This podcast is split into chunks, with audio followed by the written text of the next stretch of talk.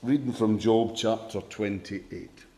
There is a, pl- a mine for silver and a place where gold is refined. Iron is taken from the earth and copper is smelted from ore. Man puts an end to the darkness. He searches the farthest recesses for ore in the blackest darkness. Far from where people dwell, he cuts a shaft. In places forgotten by the foot of man, Far from men he dangles and sways. The earth from which food comes is transformed below as by fire. Sapphires come from its rocks, and its dust contains nuggets of gold. No bird of prey knows that hidden path. No falcon's eye has seen it. Proud beasts do not set foot on it, and no lion prowls there. Man's hand assaults the flinty rock and lays bare the roots of the mountains. He tunnels through the rock. His eyes see all its treasures. He searches the sources of the rivers and brings hidden things to light. But where can wisdom be found?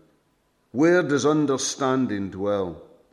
Man does not comprehend, comprehend its worth. It cannot be found in the land of the living. The deep says, It is not in me. The sea says, It is not with me.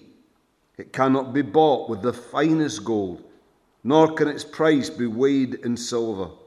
It cannot be bought with the gold of Ophir, with precious onyx or sapphires. Neither gold nor crystal can compare with it, nor can it be had for jewels of gold. Coral and jasper are not worthy of mention. The price of wisdom is beyond rubies. The topaz of Cush cannot compare with it. It cannot be brought, bought with pure gold. Where then does wisdom come from? Where does understanding dwell? It is hidden from the eyes of every living thing, concealed even from the birds of the air. Destruction and death say, only a rumour of it has reached our ears. God understands the way to it, and He alone knows where it dwells. For He views the ends of the earth and sees everything under the heavens.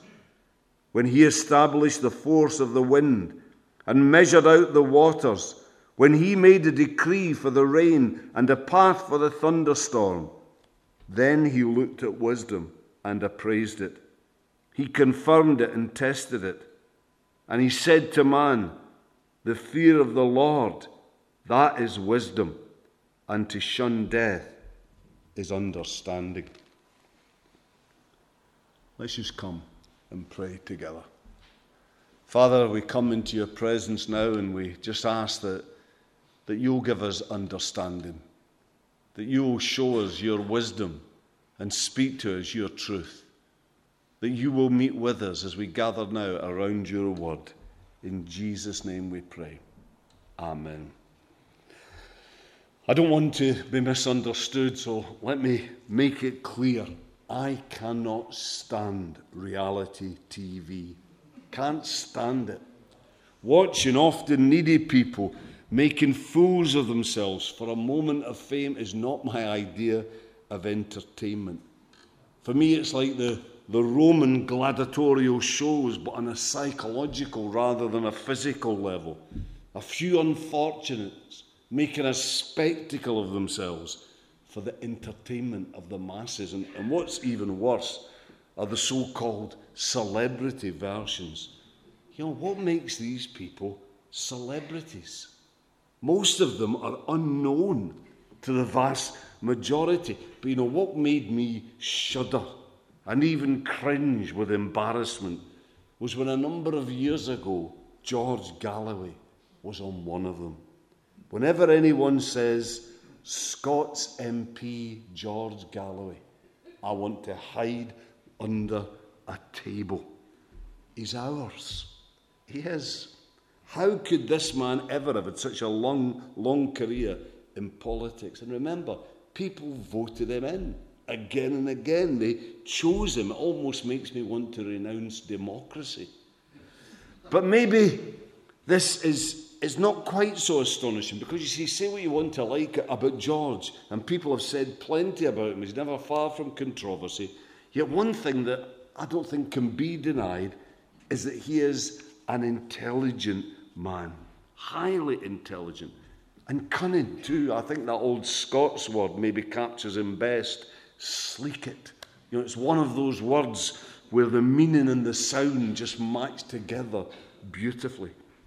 Another thing that I believe is sure and certain about George Galloway is that despite all his intellect and his cunning, he is not a wise man. He is not a man of wisdom.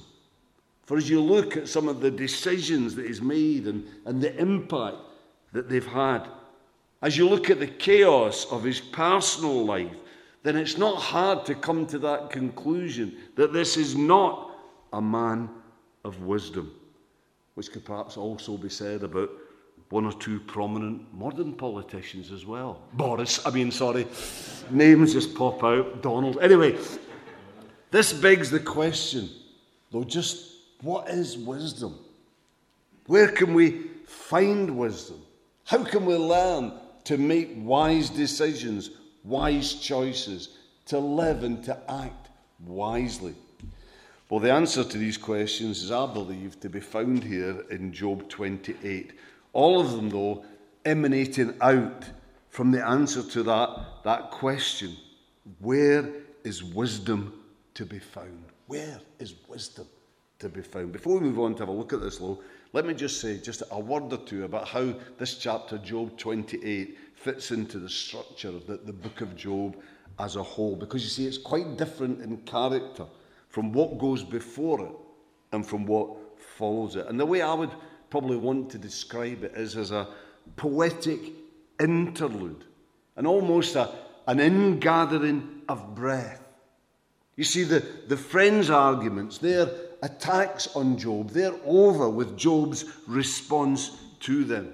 And the two big hitters are now set to come on stage Job and the Lord Himself coming with almost like the, the closing arguments in a court case. But before they enter, in the middle, we have this poem on wisdom that, that sets the stage, that lays the foundation for all that is to come. And what's great is it's actually perfectly set out for a preacher like me, as revolving around that question where can we find wisdom? Three points are made here. Three points, wonderful. Separated in verse 12 and 20 by that almost identical uh, statement. But where can wisdom be found? Where does understanding dwell?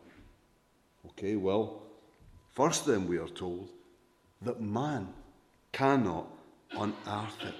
Man cannot unearth it. And, and what's interesting here is that in contrast to where Job's friends, later come attackers, end up, in their attempts to con- get him to confess the non existent sin they say has led to his suffering, well, they get to the point of calling man a maggot and a worm. Job 25 6. How much less is man, who is but a maggot, a son who is only a worm? The idea being that Man is only a worm and a maggot, and Job, you're not any better, so stop kidding yourself on. But see then the contrast to what's said there in these first 11 verses of Job 28. For these verses, which reflect, I believe, the heart and the mind of God, express a very high opinion of man. They speak of man's ingenuity and man's in- industry, man's courage, and the context that's used to do all this is mining. Because you see, even in those ancient days, man was digging down into the bowels of the earth to unearth and extract its treasures. In fact, this is one of the very few pieces of ancient literature that tells us anything about the kind of mining technique and technology of those days. But, but it does seem to just suggest that even this far back in history, man had managed to find the means of getting deep down into the bowels of the earth. Verse 3 and 4 Man puts an end to the darkness, He searches the farthest recesses for ore in the blackest darkness, far from where people dwell. He cuts a shaft in places forgotten by the foot of men. Far from men, he dangles and sways.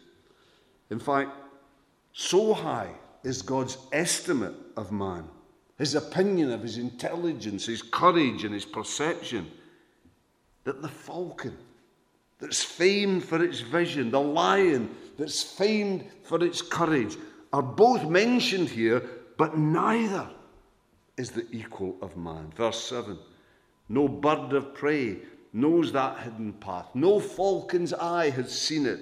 Proud beasts do not set foot on it, and no lion prowls there. Man's hand assaults the flinty rock and lays bare the roots of the mountains.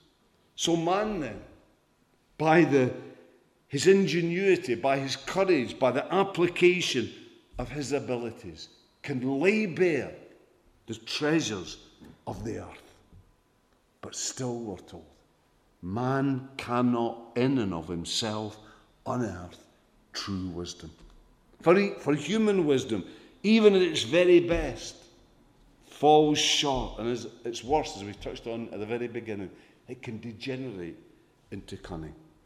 Man can do great things, man can do amazing things. We can send men to the moon, we can do heart transplants, now face transplants, and if ever they can do brain transplants, I want to be at the front of the queue, whether they say I need it or not, and I'll tell them I want the brain of a very, very clever person, no argument about that. But I also want the brain of somebody who never gets lost. Somebody who can put a plug on without blowing anybody up. And somebody who, when they listen to the lyrics of a song, can remember them for more than 30 seconds.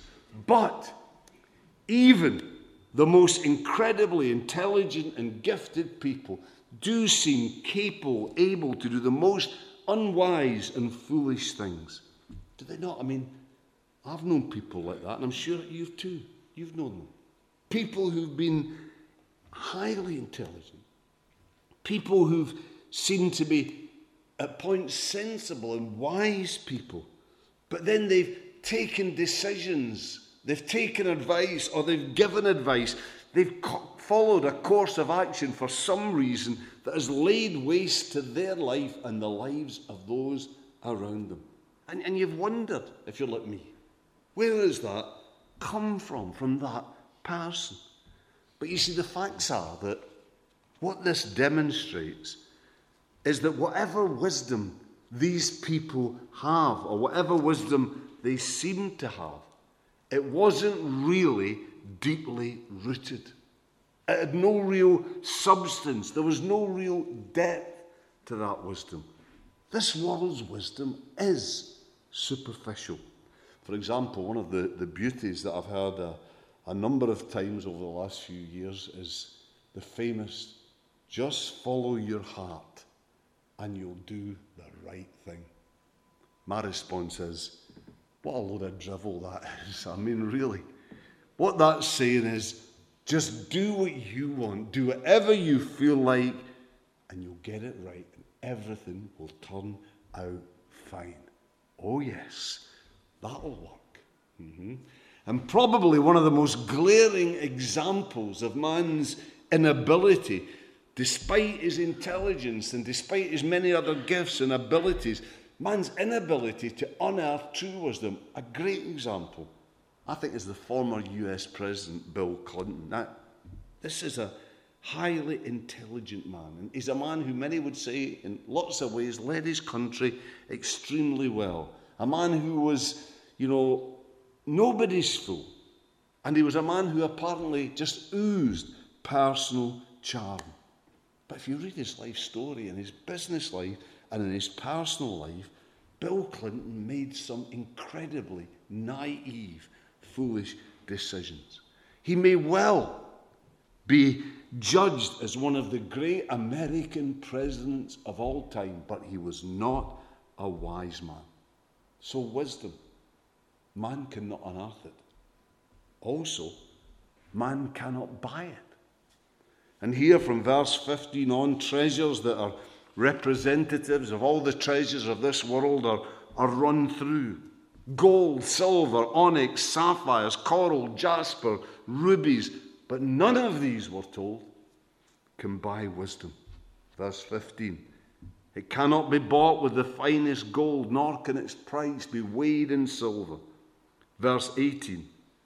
The price of wisdom is beyond rubies. You know, I was once watching breakfast television on BBC, and, and one of the items that they had on in, this, on this particular day was that that weekend, it was a while ago because it's a lot more now, and I don't understand all the different categories in this, but that, that weekend, the Euro lottery had a, pri- a prize of over 80 million pounds. There is, though, a 75 to 1 million chance of getting it, 75 million to 1 chance of winning it, but that's a different thing. But the three presenters who were involved in this programme at, the, at the time, they began to discuss and share together what they would do with this money if they won it. And then one of them remarked that research has actually found that it does you more good imagining what you would do if you won the lottery than if you actually won it. That it does you more good than winning it. It does more good for your mental and emotional health to kind of dream in this way than it does to actually win the thing.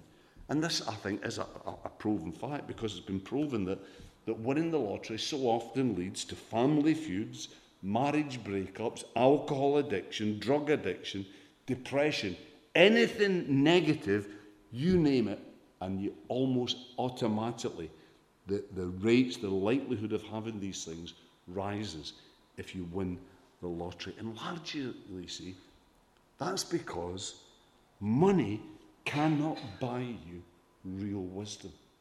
Can't buy it.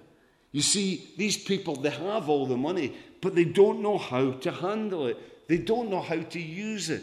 They make unwise, foolish decisions, wrong choices.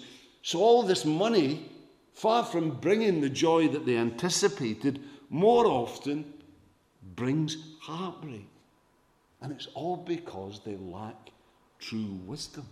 It's all because Money cannot buy wisdom. So, what have we learned so far in answer to that question? Where can we find wisdom? We've learned that man cannot unearth it, that we can't figure our way to it, that man cannot buy it, that wealth and power don't mean you'll receive it. No, man can only receive wisdom and can only receive it from God. You see, what Job 28 tells us and what the Bible tells us is that real wisdom, true wisdom, comes from God. Because wisdom, you see, is about understanding how this world actually operates and how best to, to live within this world. Well, you see, as God made this world, as God made us, as God made everything, then who could possibly be better placed to tell us how to live wisely and well than God.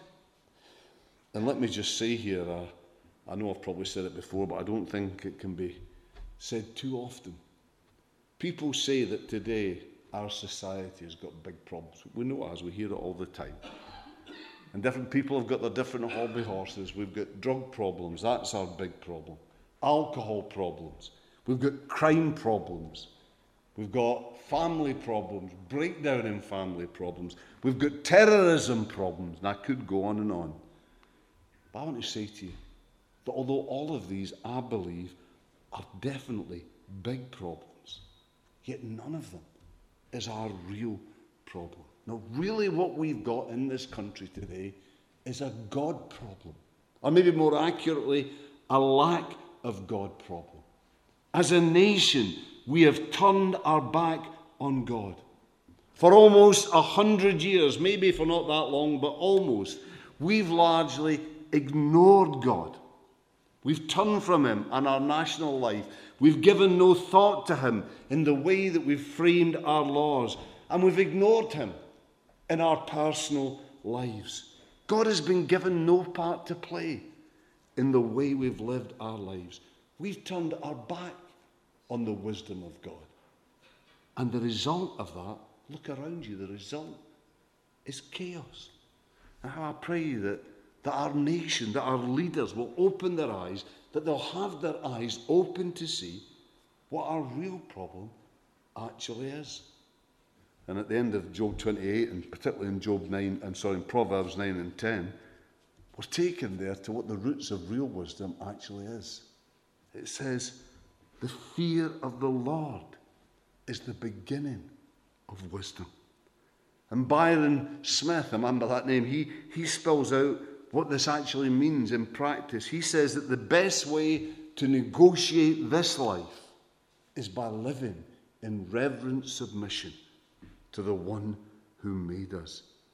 And that, incidentally, in, in this context, is, is what fear actually means and is in the Bible. It's not about having some kind of cringing, hand dog attitude towards life, fearful. No, it's about having reverence and respect for God. Just put that into Proverbs 9 and 10, and you'll get the idea. Res- respectful, reverent submission to the Lord is the beginning of wisdom. Now, Job, as we know, was a man of great wisdom. He's one of the Bible's wisest men. Let me just repeat to you again God's verdict on Job in Job 1, verse 8 there is no one, it says, on earth like him. He is blameless and upright, a man who fears God and shuns evil.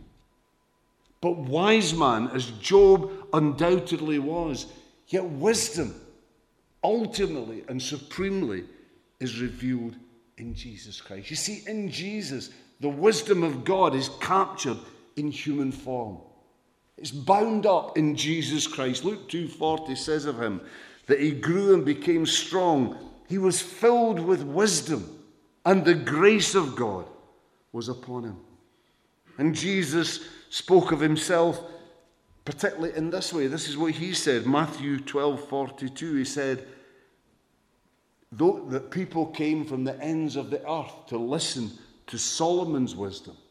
But he said, But now one greater than Solomon is here. So I'm going to say to you, do you want to know tonight how to find wisdom? Do you want to know how to live a life of wisdom? How to use your life wisely? How to live wisely? Do you want to know how to do that? Then look to Jesus. It's that simple. Model your life on Jesus. Seek to live in reverent submission to Jesus. Live with Him as Lord in charge of your life, and you'll soon find yourself living wisely. Seek Him. I don't know what I'm saying, but it's really not working very well. That's number four away. Seek Him in the Word of God. Seek Him by the Spirit of God. Seek Jesus with all your heart, and along with his peace, his joy, his love, and so many other things, seek Jesus, and you will find wisdom. The wise man, the wise woman in this world isn't the well educated person, isn't the highly intelligent person, isn't even the genius. No, the wise person is the one who, irrespective of what their intellect might be, who follows Jesus, who lives with Jesus as Lord. But let's just remember again the context of Job 20. Let's just remember that. And so here's something that I read. Coming as it does at the close of a debate about why Job is suffering, Job 28 emphasizes the idea that true wisdom is not a matter of knowing why suffering happens Rather, true wisdom is a matter of knowing the God who knows why suffering happens. The appropriate way to approach suffering is therefore not to seek an, exclama- an explanation for it, but to seek to get to know God better through the experience. I hope you've got that. True wisdom when we've reached the point of spiritual maturity where we are wise. This will bring us to the point, and sometimes it's a, a painful journey. It's not easy to get to this. Sometimes we come to this through tears and through doubt and all sorts of things. But ultimately, this will bring us to the point where finally we no longer ask the question why, but rather we ask, What, Lord, are you trying to teach me?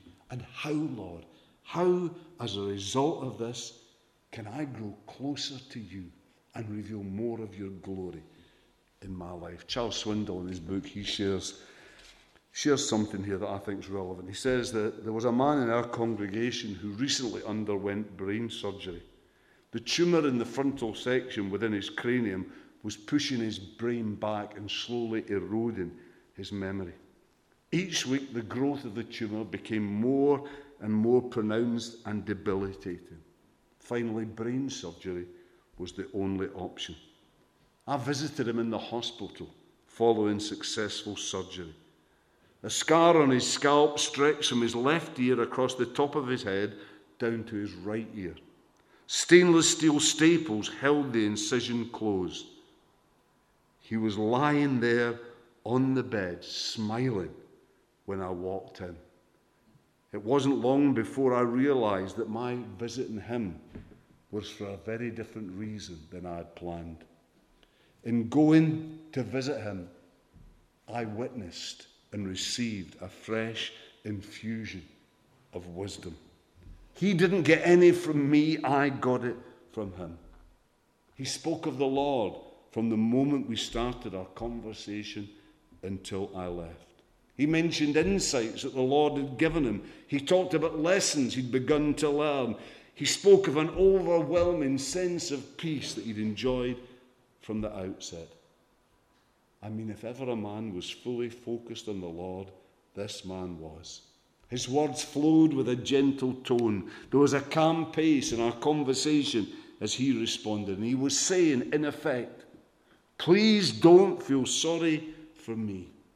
This brain surgery has turned out to be my opportunity to trust in the Lord with all my heart, to have Him show me things that I would otherwise have missed. And Swindoll finishes. He was literally rejoicing, as was his wife. Wisdom and understanding had eclipsed pain and panic. I think that's wisdom. The wisdom that all, doesn't always seek to have that question why answered. I mean, it's a sinful world. Often that's as far as any answer can go. It's a messed up world. Men and women suffer because of sin, and we're part of that. We suffer. Many times we'll never know the precise reason why. But God, wisdom seeks God in our situation. Wisdom seeks to continue to live in submission to God throughout our suffering. Now, again, I want to say wisdom is precious. There are times when we've got to fight our way to it. We've got to fight through doubt and fear to get to wisdom. And God's ready for that. God understands that. He knows us and loves us, and He's ready to walk with us through all that doubt and unbelief. He is. But He does want us to grow, to be men and women of wisdom. That's where He wants us to get to be. He doesn't mind the journey, but He does care about the destination, that we reach that destination. May God, as He looks upon us now, see a people here whose hearts too are set on being men and women like this. Let's pray together. Father, we want to thank you that you are a wise God, and wisdom is one of the, the blessings that you give to your people. You make us wise as you make us people who revere you, respect you, submit to you, who walk with you, who seek you in every situation, who know that we can never know all the answers because we're not big enough for that. But we know you and we will trust in you. And we know that you have for each one of us far greater things than any of the riches or pleasures of this world. Father, help us to look to you. Help us to hold on to you. Help us to continue to trust in you. This we pray in Jesus' name. Amen.